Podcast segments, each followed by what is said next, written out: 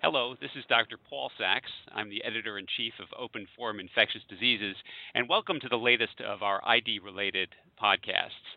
Today I'm delighted to welcome Dr. Duane Gubler. He is Professor Emeritus and Founding Director of Signature Research Program in Emerging Infectious Diseases at the Duke NUS Medical School based in Singapore. And he is also a long standing expert in vector borne diseases. Thank you very much for joining us today. So, for most of us ID doctors, and I confess myself included, Zika was barely known or only kind of a footnote on those uh, talks we go to on travel medicine until last year. And suddenly it emerges. But how about you? You're someone who works in the field of vector borne diseases. Were you aware of it before last year's outbreak in Brazil? Well, yes, it was uh, one of those viruses that was isolated back in the 40s as part of the Rockefeller Foundation uh, studies on yellow fever and very few human infections had even been known. We actually showed that it was causing nonspecific febrile illness in patients in Indonesia when I uh, started the program in Jakarta in the 1970s. And it was isolated from Aedes aegypti mosquitoes, which is a domesticated mosquito that feeds on humans, in Malaysia in 1966. So yeah, we knew it was there. We didn't know how widespread it was, but assumed that it was just transmitted sporadically. As it turns out, it was transmitted silently and sporadically in a much more widespread geographic area than any of us anticipated. So I would say it wasn't even a footnote until 2007 when the Yap epidemic occurred. How about that epidemic? Again, for most of us ID doctors, we wouldn't necessarily know about an epidemic of a viral infection in Yap. Well, it was actually reported uh, in EID, uh, Journal of CDC, but it was a rare and a very unexpected outbreak of a virus that had never caused an epidemic in humans in 50 or 60 years that it had been known.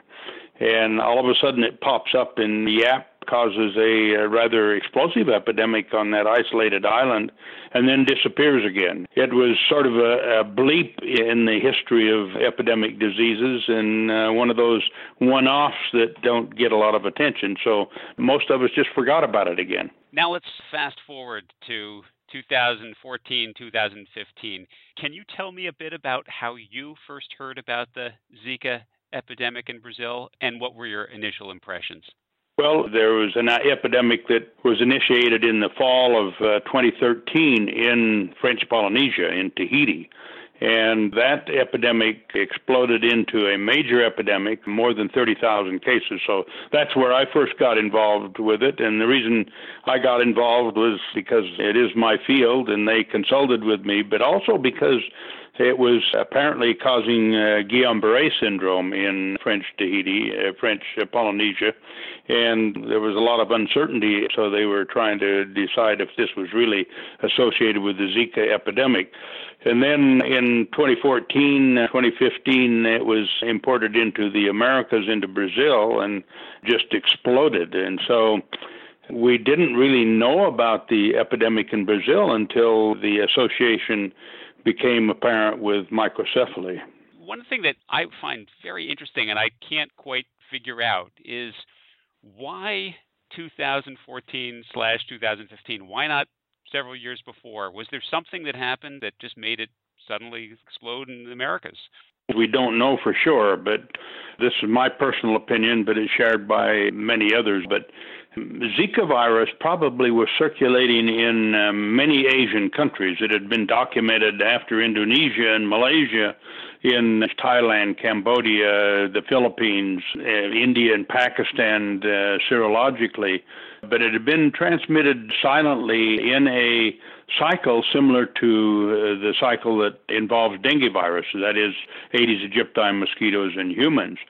So, my personal feeling is that Zika virus responded to the same societal, uh, demographic, and technological pressures that were responsible for the pandemic of dengue, and that is population growth, unprecedented urbanization, uncontrolled Aedes aegypti uh, populations, and globalization, the jet airplane moving these viruses. And so, probably with that kind of pressure, Zika, just like dengue, mutated and a strain of virus that had greater epidemic potential emerged probably in the Philippines and was imported into Yap first, and then subsequently another strain emerged and uh, was imported into uh, French Polynesia, and the French Polynesian strain of virus then was imported into uh, Brazil.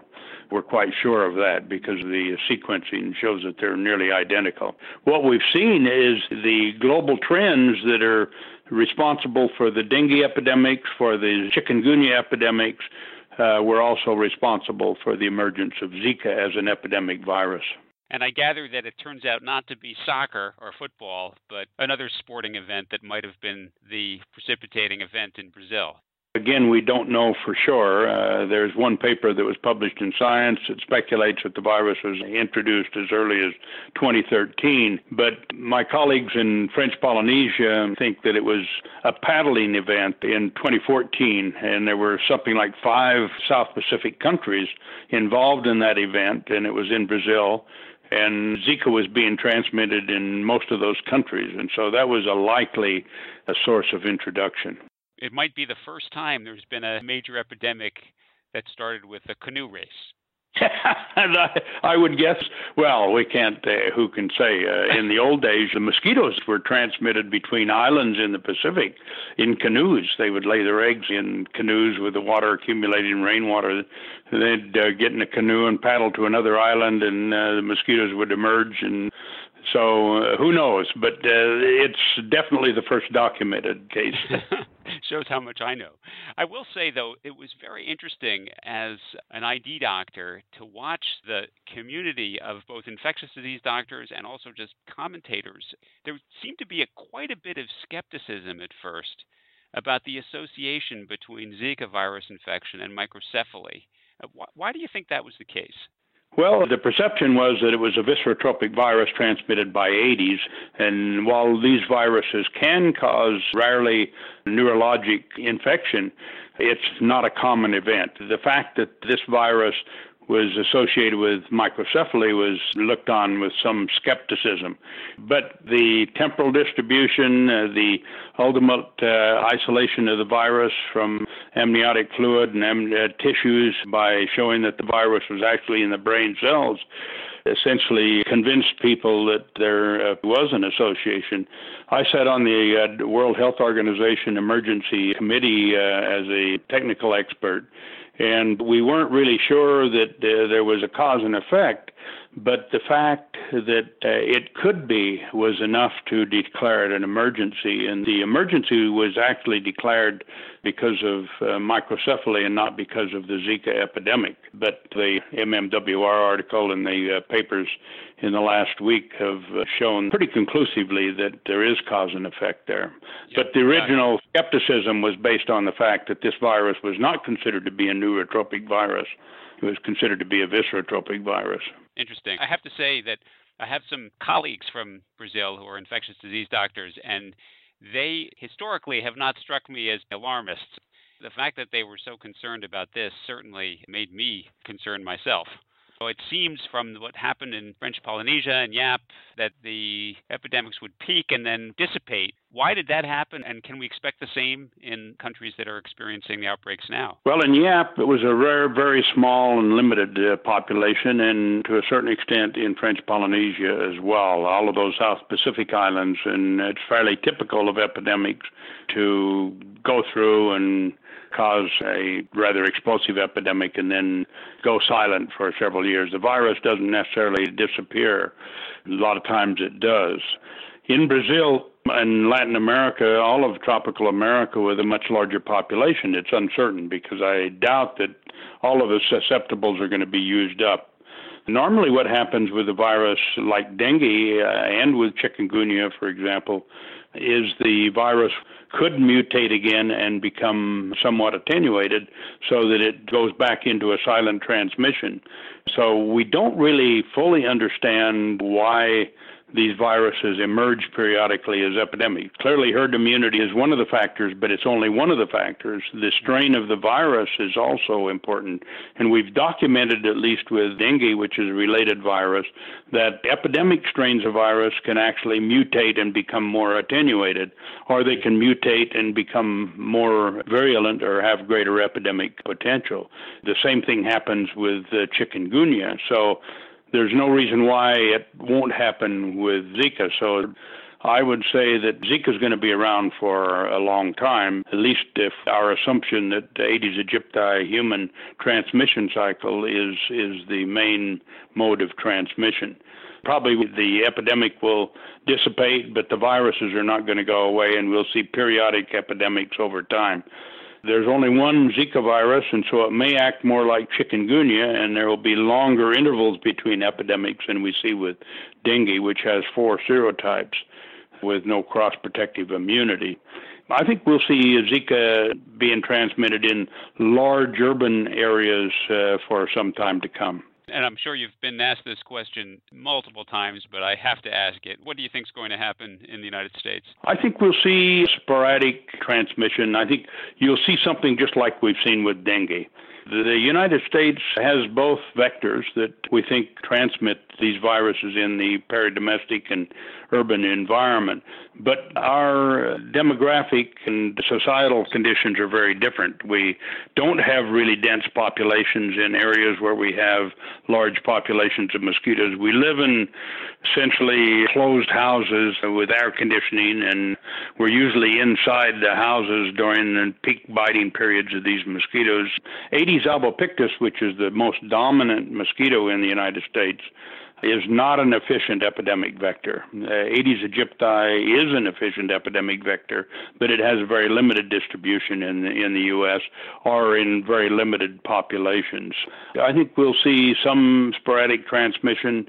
We may see some of that associated with sexual transmission, but I don't think we're going to see major epidemics.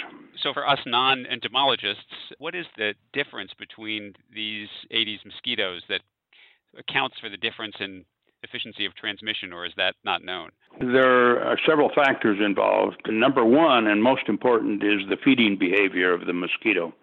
Aedes aegypti, which is the efficient epidemic vector, is highly adapted to humans. It likes to live with humans. It likes to rest inside their houses. It uh, feeds almost exclusively on humans in most situations. There are exceptions, of course.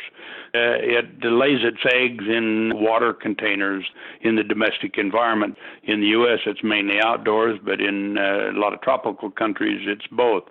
Because it's been associated with humans for so many years, it's very flighty, and uh, the slightest movement will make it disrupt its feeding and jump to another host. And so it has the unusual behavior of feeding on multiple persons during a single egg laying cycle. In other words, to get enough blood to support the development of its eggs, it may feed on four or five or six people. If the mosquito is infectious, if it has salivary gland infection at that time, every one of the people that it bites, that it probes, will become infected with dengue or with Zika uh, or chikungunya. So it's that multiple feeding that makes it so efficient. Aedes albopictus, on the other hand, usually takes blood from a single host during a particular egg laying cycle. Aedes albopictus will feed readily on humans if they're available, but it also feeds readily on um, a lot of other different animals, and so it dilutes the effect. So if you've got a Aedes albopictus infected with Zika or dengue or chikungunya, the probability of it infecting one person is reduced because of its Catholic feeding behavior, but it's definitely much lower than Aedes aegypti that may feed on five or six people. That's a f- fascinating and very clear summary. The ID nerds listening right now will definitely appreciate that. So, back to the epidemiology for a moment. The sexual transmission of Zika has understandably received lots of attention, and in particular for young couples who are trying to conceive. And there have been various estimates about what proportion of cases are linked to sexual transmission versus mosquito transmission. Is there any way to get a sense of which is the dominant transmission factor? And not at this point. We have to assume, and I think uh, correctly, that the dominant mode of transmission is by mosquitoes. But we don't fully understand how important epidemiologically sexual transmission is, how efficient it is, and in a large urban setting, uh, how frequently it occurs. We don't know how long the infectious virus stays in the semen, for example. RNA has been detected as long as uh, 60 days after the active infection, but RNA doesn't mean that the infectious virus is there. It just means that it's been there. So I think what we need to do is have more detailed clinical epidemiologic case control studies where we actually try and measure this before we can answer that uh, question. And if you had to put your money down, what do you think would be the most effective prevention strategy uh, for Zika, or do you think it's going to be a multi pronged approach? And how do you think that will play out? If we could control the vector effectively, that would be the most effective because it would not only control Zika, it would control dengue, it would control chikungunya, it would control yellow fever. But we've essentially failed at controlling these diseases in the last 40 years by vector control. Doesn't mean vector control doesn't work. It has worked in the past. It just in today's world of cities with 20 million people and our democratic society, so to speak, where you can't implement a top down paramilitary type of control program makes it very difficult. Number one, we need to develop new mosquito control tools that can be used in these large urban areas. Number two, we are going to have to develop vaccines that can be used effectively in those same populations and we're going to have to develop better management and drugs that will inhibit viral replication. All of those are being developed in various institutions around the world, and many of them show promise, but none of them are really online as of yet. At the end of the day, effective control is going to use a multi pronged, uh, integrated approach using different methods in different urban situations. In other words, uh, no single method is going to fit all. Let me just add one thing that you might encourage your uh, audience to consider. Yellow fever is sort of waiting in the wings. It has the same epidemiology, the same transmission cycle as Zika, as dengue, and chikungunya. We have a very good vaccine for yellow fever, and we don't have enough of it. In fact, we don't have anywhere near enough of it and sort of like a time bomb. We've got an epidemic of yellow fever occurring in Angola right now. There are tens of thousands of Chinese there working in Angola. None of them are immunized. Many of them are returning back to China carrying the virus with them. That could uh, be our next major global public health emergency. So keep your eyes open for uh, yellow fever or uh, as the old saying, I think it was C.J. Peters that said, uh, if you hear hoofbeats, think of zebras as well as horses. And as well as yellow fever. Thank you very much for that reminder. And onto one area of tremendous frustration for us, even here in Boston, and I'm sure in other cities around the United States, is the diagnostic test is so bad right now. Where do we stand with diagnosis, uh, both antibody, antigen, PCR, et cetera? Well, the PCR tests are right now the most sensitive and most reliable, and they were certainly the most specific. Serology is problematic simply because of the cross reactivity between all of these flaviviruses. And there appears to be a one way crossing that we don't fully understand yet among the different flaviviruses. What we need uh, to deal with, especially things like sexual transmission, microcephaly, uh, etc., is a point of care diagnostic test that can be used in a clinical setting. We do not have that right now. The best thing we have is PCR. Uh, a lot of people are looking at what we call an NS1 uh, test that could be as specific as the PCR. Whether or not it'll be as sensitive is questionable. A lot of this depends on clinical diagnosis and management of the clinical symptoms, and we're going to have to rely on that as well as the epidemiology and the uh, tests that we have. Having said that, there's a lot of people out there right now working on new diagnostic technology. Some of the systems biology approaches, uh, where we can look at a chemical signature that may be able to identify the infecting agent, is the way to go in the future, but we don't have it yet. I'm an optimist by nature, and because there's so many people working on diagnostic strategies, I feel like that's someplace we will see a lot of progress pretty soon. Dr. Gubler, I want to thank you for joining us today. This has been a really fascinating discussion about Zika, and uh, if we have some more questions about it in the future, I hope I get to speak to you again. It's been my pleasure.